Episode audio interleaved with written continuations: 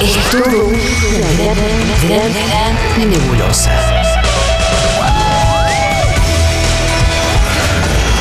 Pero vamos sacando cosas en limpio. Seguro la Habana.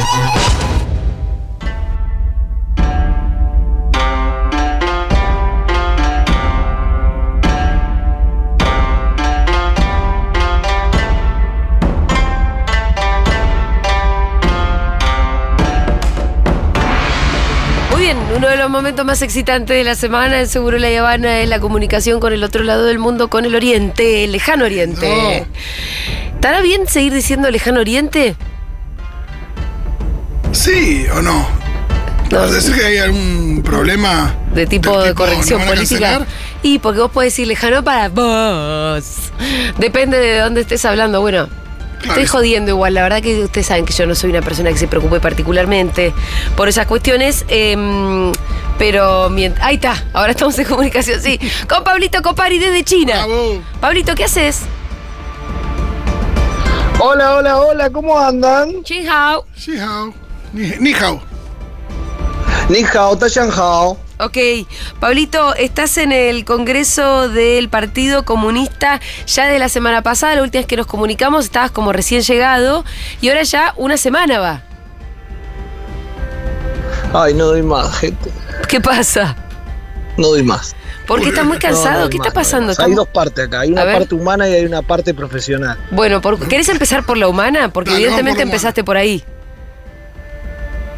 Primero los estoy escuchando un poco mal. Si ustedes me escuchan mal, avísenme porque también hay un montón de antenas y cosas porque estoy dentro de un espacio en el cual hay muchos televisores, hay muchos eh, antenas de, de 5G, está todo el centro de prensa y bueno, es parte de, de todo el, el- el- el tema del Congreso. Eh, usted cualquier cosa, párenme o díganme. Te escuchamos perfectamente Eh, bien, te no, escuchamos no, con sí. un poco más de delay del habitual, así que tenemos que esperarnos mientras nos eh, escuchamos. Bien, bien, bien. Eh, no, la verdad que se está haciendo muy difícil. Ya van siete días que estoy adentro del hotel sin poder salir. Eh, estoy en una burbuja con más de 250 periodistas. Bueno, de todo el grande la burbuja. Tratando de cubrir día a día. Sí, una burbuja. Una burbuja. Soy John Travolta.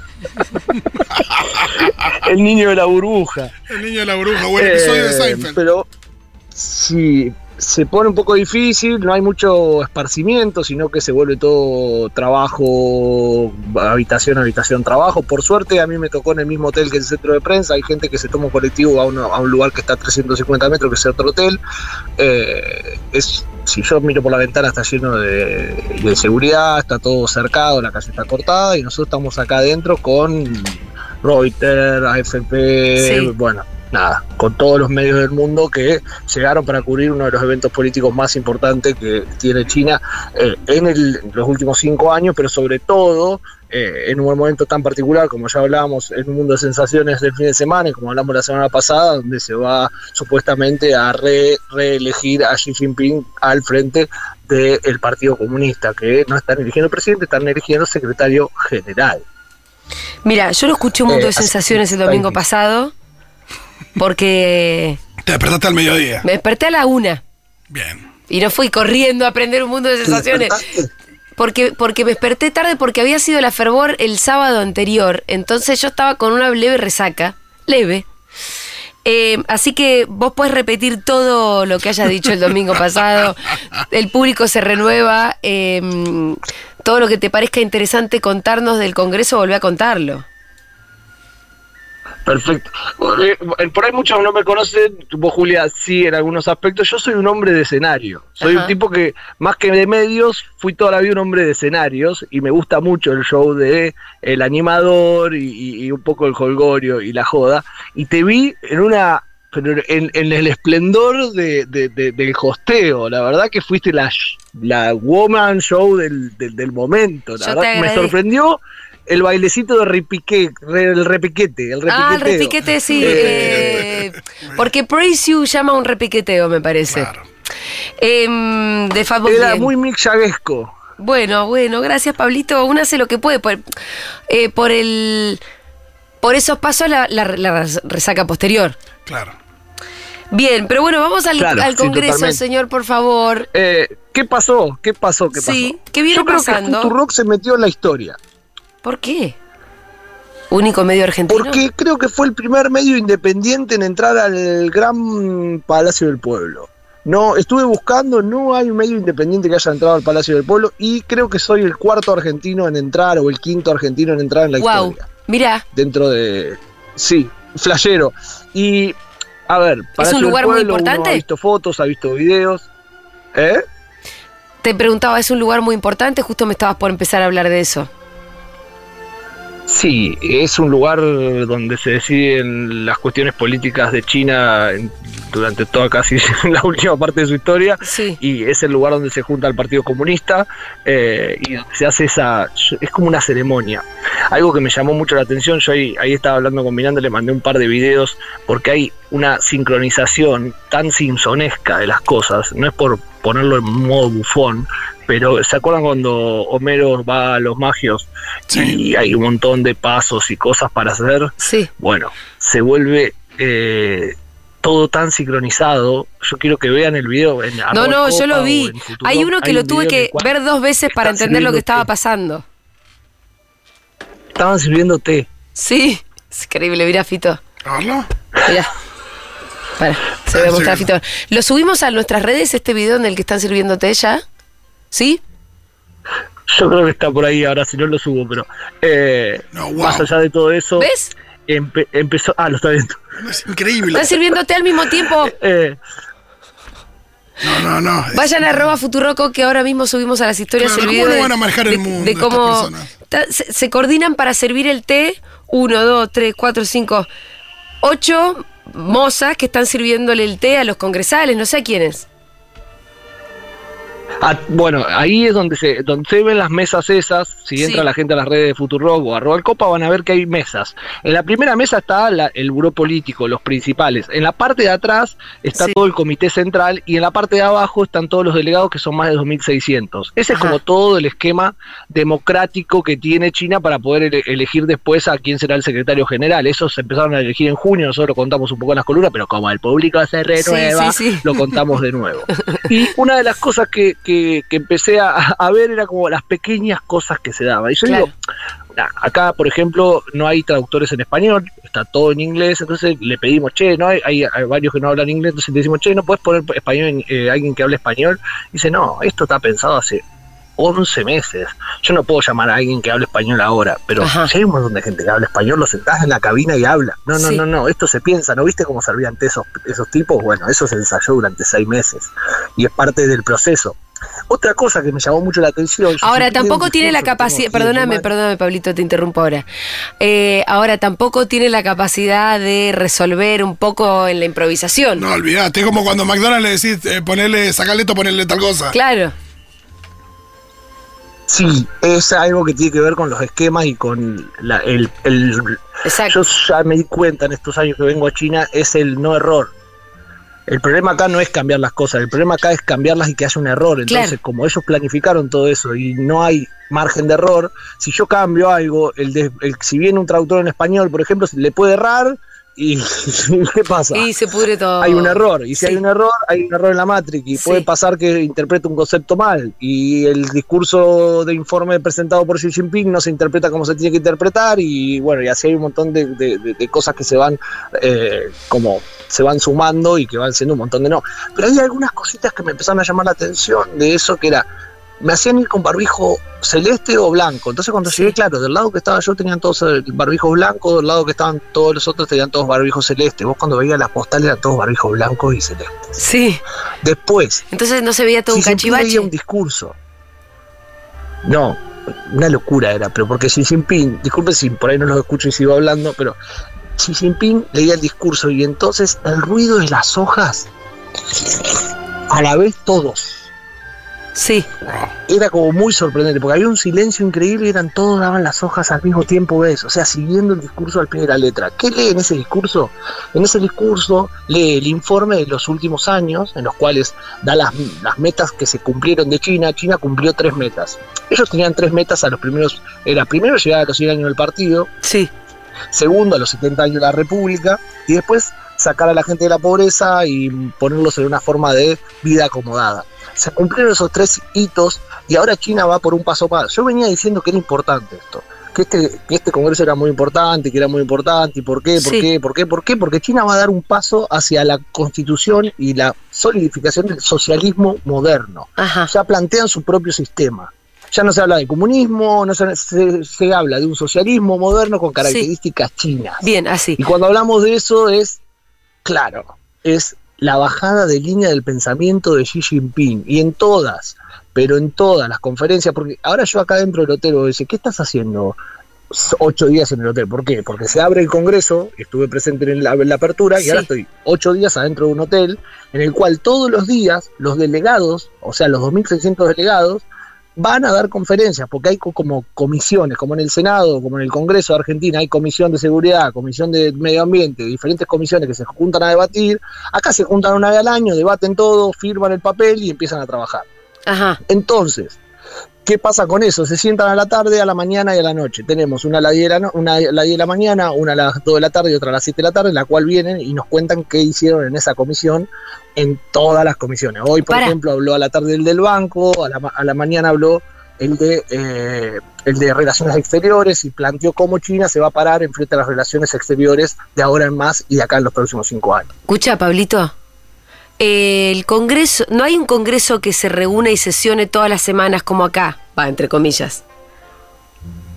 No, no, no, hay reuniones anuales, reuniones que tienen que ver con después con el gobierno, pero esto se centra, se cierra el sábado, se- el sábado se va a conocer cuál es el, el comité central, que son unos 25, y después se va, a, se va a conocer el domingo si hay reelección de Xi Jinping más el buró político, que son los siete que lo siguen, a- los seis que lo siguen a Xi Jinping. Y después respecto de todas Entonces, las cuestiones, en este, el- el para, para. armado. en este Congreso no solamente se define eso como la elección de las autoridades, sino de qué es lo que se va a hacer respecto de todas las otras materias.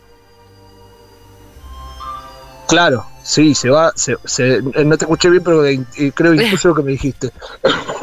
Eh, se va a decidir qué se va a hacer en diferentes En puntos de, China. Se va a ver, por ejemplo, por ejemplo, a nivel exterior, ¿qué va a hacer China a nivel exterior? Bueno, va a intensificar que en el 2017 la franja de la ruta eh, se lanzó al mundo, entonces va a intensificar las relaciones con los países que firmaron la franja de la ruta, o sea, Sí. Argentina está dentro de esos países. Por eso, ¿Por qué por es importante para Argentina que reelijan a Xi Jinping? Eh, Copa, entonces, por ejemplo, Xi Jinping vuelve la semana que viene a su oficina, el martes. No sé, martes que viene. Y lo que tiene que hacer es ejecutar esto. No es que toma decisiones que Claro, cambian el rumbo del país de un día para eso, otro. es llevar todo el proceso. Claro. Em, Copa y... es llevar ese proceso. El año que viene vamos a tener eh, elecciones, elecciones presidenciales, se tiene en China el año que viene. Que puede ser que el secretario general del partido sea distinto al presidente. Ajá. Eso ha pasado en la historia de China. ¿O no? Pero lo que se define ahora, se definen los puntos en los cuales va a tener, va- China va a, a encarar eh, la vida política de los próximos 5, 25, 35 años. Esto ya lo, lo repetimos muchas veces porque es algo que nos sorprende a nosotros como la planificación nos sorprende. Pero ellos ya saben qué quieren. Por ejemplo, cuestiones territoriales, hablan de Taiwán. Hoy hay un conflicto con Taiwán, un territorio que se está en disputa. eh, ¿Y ellos qué dicen de eso? No nombran a Estados Unidos, no nombran a nadie, sino lo que dicen es los problemas de los chinos los resolvemos los chinos. Sí. Nosotros no nos metemos en conflictos políticos dentro de, lo, Claro. de, de otros países. Entonces no queremos que vengan a meterse. Por eso ellos abrazan mucho la cuestión de Malvinas. No tanto así como cuando pasó Hong Kong, que querían despegarse de lo que era Malvinas, porque no eran similares, porque Hong Kong lo que estaba queriendo era una libertad propia. Lo que está pasando ahora es que Estados Unidos se quiere meter dentro de lo que es Taiwán. Entonces ellos lo ven como los ingleses con Argentina, con Malvinas. Entonces Sí. eso lo pegan mucho. Eh, recién decía yo, ¿por qué es importante que Xi Jinping sea reelegido como, su- como secretario Para general Argentina. y que sigan estas políticas? Porque Xi Jinping es el presidente que más viajó a Latinoamérica y más países conoce y más conoce Latinoamérica. Y no solo eso, sino que también, si nos ponemos a pensar, yo había hablado con Sabino Vaca Narvaja, que es el embajador acá, y le digo, che, escuchame, ¿pero por qué? Y vos imagínate, me dice, nosotros en Latinoamérica estábamos seis o siete en, en- en lo que es el comercio, Sí. y hoy estamos dos y tres. O sea, está empezando a mirar para acá siempre. Eh, entonces, es prometedor para nosotros. ¿Y qué quiere hacer China? China quiere tener exportaciones quiere tener importaciones de alto nivel. No quiere ser más el truchero, no quiere ser más nada. Quiere tener relaciones verdaderas. Por eso dice, yo no me meto, a mí no me importa quién gobierna. Yo lo que quiero, lo que quiero como partido político es que se aplique un socialismo moderno en China, que tomen esto algunos países si quieren, si lo tienen tomar como ejemplo, pero que no me jodan a mí que yo quiero gobernar así acá adentro. Claro. Y una de las cuestiones que tiene que ver con China es que yo soy un periodista extranjero y parte de los periodistas extranjeros que estamos acá, que somos eh, unos cuantos, somos la vidriera para que los chinos vean que hay periodistas que quieren saber cómo es China. También eh, tenemos eso en las conferencias. Nosotros somos la noticia. Hoy se estrena un video de 18 horas donde van a ver toda, toda la introducción a, a cómo me meto acá dentro del hotel, eh, cómo, qué, qué cosas hay, eh, cómo es la sala de prensa, porque estamos en una sala de prensa internacional, hay 200 cubículos con personas de todo el mundo trabajando, diferentes idiomas, vamos a hablar con gente de Senegal, vamos a hablar con gente de Armenia, de Filipinas, va a haber como testimonios muy chiquitos porque también eh, uno a veces le cuesta comunicarse o le cuesta sacarle alguna palabra a gente que por ahí está trabajando o está tra- corriendo de acá para allá para llevar las noticias. Acá noticias y primicias no hay porque está todo planificado. Vos la conferencia de prensa mandás la, el- la pregunta el día anterior, Sí. ellos hacen la respuesta y el otro día te parás, lees la pregunta y te la responden. Así. Punto. No hay una. Nada, andar una- paveando. una- no Sí, ¿Qué una pasa si lees otra? ahí. ¿Qué te pasa si te parás y tirás otra pregunta? ¿Te quedas a, a vivir en China? No llegás, no, no llegás, no llegás, no llegás, no llegás porque no tenés el micrófono, porque no, no, no llegás, no, te, no te animás, no es que no llegás. Claro. Y no, no, ¿qué te vas a animar? ¿Quién sos? Escúchame. em, Yo creo que no, porque ¿sabés el control. Perdón, Pablito, ¿vos sabés si, si tienen, eh, han hablado en este congreso o está en la agenda la cuestión de la crisis climática? Me imagino que sí. La cuestión, De la crisis climática. sí, totalmente. Y hoy hubo una charla sobre eh, que hablaron los del medio ambiente. Eh, hay una cuestión que tiene que ver con el, el tema del trato, de la- el trato del residuo y están buscando en China poder hacer guita con el residuo y transformarlo en algo. Sí. Están trabajando en cómo ciudades y provincias que generan mucho residuo es reducir el tema de la cantidad de, de basura y a partir de, la- de reducir la cantidad de basura, por lo que eh, pude entender porque estaba en chino la de hoy, Sí. eh, ellos lo que plantean es decir, queremos convertir la basura como la economía de nuestro lugar. ¿Se entiende? Como que, porque acá en China las regiones tienen como, hay una región que se dedica a la tecnología, hay una región que se dedica a la moda, hay una región, bueno, esta región era una región muy pobre que decía, nosotros tenemos mucha basura. Y es con eso con lo que podemos llegar a salir adelante. sí. Entonces estaban hablando de cómo trabajar el cambio de basura a riqueza Qué bárbaro. que era algo que a mí me llamó la atención. Y Bueno. después, eh, obvio que la contaminación Eso te iba a decir, la emisión de, de los gases de efecto invernadero también, ¿no? forma parte de la agenda. Y el otro día, reescuchando una columna, me quedó una pregunta de Fito, que yo a veces escucho mal las cosas, o a veces hablo mucho y no escucho, y Fito me estaba preguntando eh, si había una, una política eh, que tenía que ver con las futuras pandemias. Y yo le contesté cualquier cosa porque había escuchado mal, y te contesto ahora, ellos están pensando en cómo eh, trabajar la cuestión ambiental para prevenir pandemias, porque no quieren volver a pasar por lo que están pasando. Hoy en China se hay 180 casos igual y Sí. ya están alertas. Sí. Ya hay alertas. Claro. Bueno, ni hablar. ya hay Eh, alertas. Entonces, eh, la cuestión ambiental, y una de las cuestiones que fue muy importante dentro del discurso de Xi Jinping es que incluyó el feminismo. ¿ah, ¿En serio? incluyó la valoración de, sí, incluyó la valoración de, primero, el perfeccionamiento y la salida de la corrupción. No quieren corruptos, dice, prefiero ofender a unos pocos que faltarle respeto a millones. Sí. Eso me quedó como muy, Mirá, viste, como diciendo, los chinos prefiero siempre hablan así, encima ¿viste? a 3.000. Sí, total. Pablito. Uy, ¿Cómo? No, que ahí. No, que decíamos. Eh, linda frase. Muy Sí, de proverbio muy bueno. chino, parece. muy de proverbio Sí. chino. Sí, es un nuevo proverbio chino. Sí. Eh, pero de- sobre la mujer hablan en el discurso, yo me lo Sí. leí todo, son 64 páginas, eh, tienen como mi- misiones, tareas. Hay acá una doble tarea que tiene que ver con no perder la fuerza del partido porque pierde la ideología y pierde la identidad. Yo creo que a ellos, en el crecimiento que tuvieron, esto es un análisis personal, fuera Sí. de, co- en el crecimiento, ellos se enfocaron en crecer como país y se olvidaron de la doctrina en algún momento. Ajá. Entonces hay una generación que está a falta de doctrina y deben tener algún tema de, de un miedo, un pequeño miedo en decir, che, a ver si perdemos los lineamientos que nosotros estamos teniendo. Entonces están fortaleciendo eh, el interior, están fortaleciendo las provincias, los colegios, quieren fortalecer para adentro lo que es el partido. Y no solo eso, sino que quieren fortalecerlo para los que están en misión afuera. Dice, nosotros queremos enseñar cuáles son los lineamientos de este nuevo socialismo moderno para que los chinos que están afuera, para que los chinos que son jóvenes puedan predicar, puedan decir qué es lo que nosotros pensamos como nación, qué es lo que queremos. Eh, entonces están en la parte de la doctrina. Es muy peronista todo a veces. Es ¿eh? bastante peronista. Porque sí, también que- señor. pensando eso. Sí, Sí, es, señor. pero hay, eh, hay muchas cosas peronistas. Dice que ese, eh, ahora dice, la historia es parte del, es, de- es del pueblo, nosotros vamos a abrir los, los, los procesos. Ellos lo que quieren también es abrir un poco la participación a la sociedad que no es parte del partido. Entonces están empezando a llamar a consultas populares, están empezando como a abrir un poco a la sociedad que no forma parte de la vida política. Claro. Es- son 90 y pico de millones. Son muchos millones de chinos que tienen que involucrar. Pero quieren empezar a Y sí, es que es importante Eh, también empezar a. Claro. Sí, totalmente, pero sobre todo para, con todo, para tener ¿no? representatividad, para que para que puedan construir de una manera mucho más Exacto. eh, a largo plazo, a largo plazo. Sí. sobre todo. Todo se piensa en Y esos bueno, términos. Y nada, más democrática es- también, Claro. en definitiva. ¿Cómo? Más democrática, digo.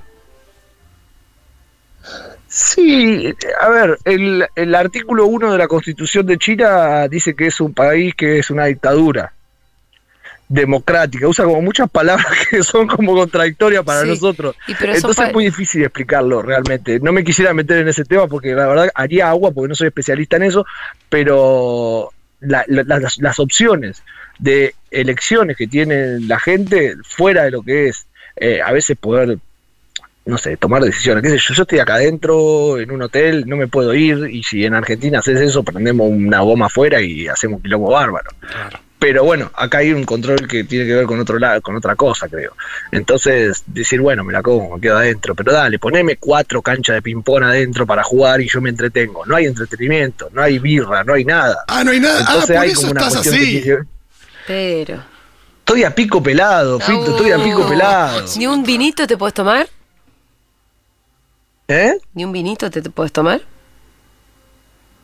Pero eso es un lujo que se dan los pocos en China.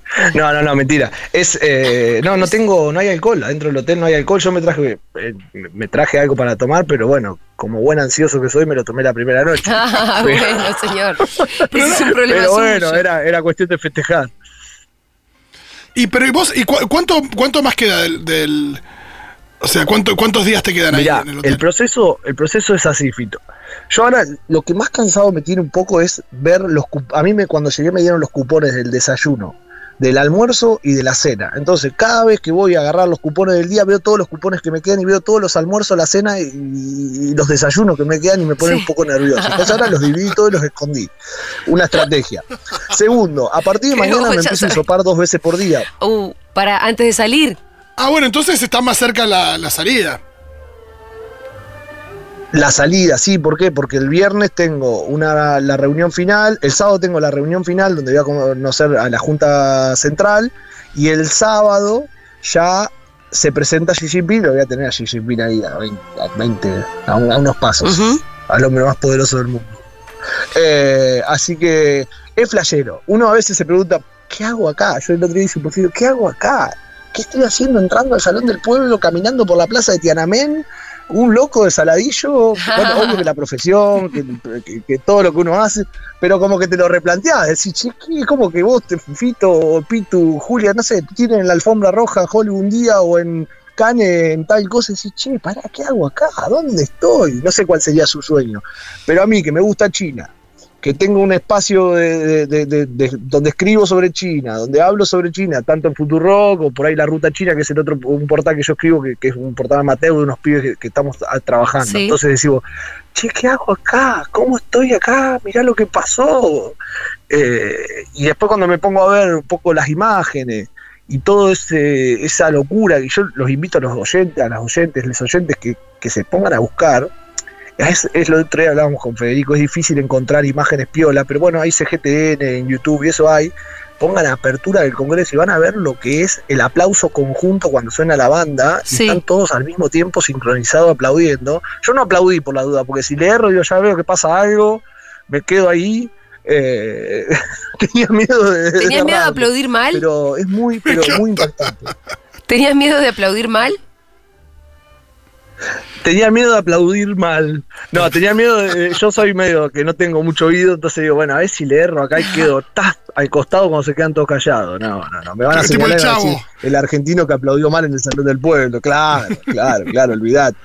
Olvídate. Después también tiene que ver con cómo cada uno lo vive. No sé, hay una chica que por ahí estuvo esperando toda la vida para eso y cuando estaba yendo caminando por la plaza por Tiananmen se le rompió el taco y se volvió. ¿Eh? Por no poder Sí, hacerlo de manera impecable. cosas. Es decir, yo me- Una, romper los dos tacos y entrar igual, ¿viste? Como, que, que- que- ¿Cómo lo vivís a eso? Cada Chica- uno lo vive de una forma diferente. Hay gente que no le importa. que son panameña periodistas dijo. que por Pa- ahí no tienen. ¿Panameña dijiste? ¿Cómo? ¿Panameña?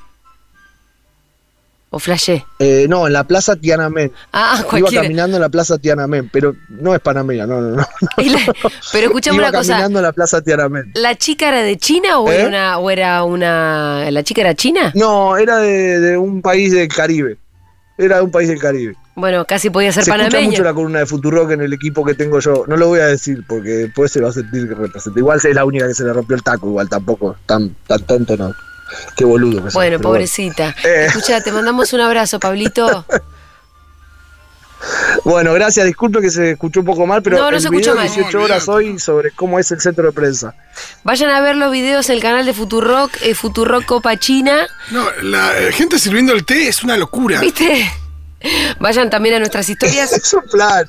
Pará, pará. Hay, hay una entrada de gente caminando por el pasillo, todos con la pierna levantada al mismo tiempo, que también lo mandé. Hay que hacer una seguilla de esos videos porque son increíbles, pero es una coreografía para fervor. Si sirven un fernet todos al mismo tiempo, con gente pasando, caminando, con las patas levantadas, yo cuando vuelvo pago toda la ronda. Bueno, perfecto. Te lo vamos a copiar los, los pasos entonces. Che, Futurock Copa China, realmente les eh, recomiendo este contenido que está en el canal de Futurock de YouTube porque el de la Venecia China, ¿lo viste? Lugar más lindo, boludo. Increíble, lo armaron de, de la nada, es una locura. Es una locura. Lo armaron ahí sobre unas ciudades antiguas que había, pero lo hicieron en. Bueno, los chinos realmente. Increíble. Te mandamos un abracito, Pablito. Besito, gracias y disculpen por el sonido. Xin Los hao. quiero. Xin hao. Pablo Copari desde China, en exclusiva desde el Congreso del Partido Comunista para Futurock.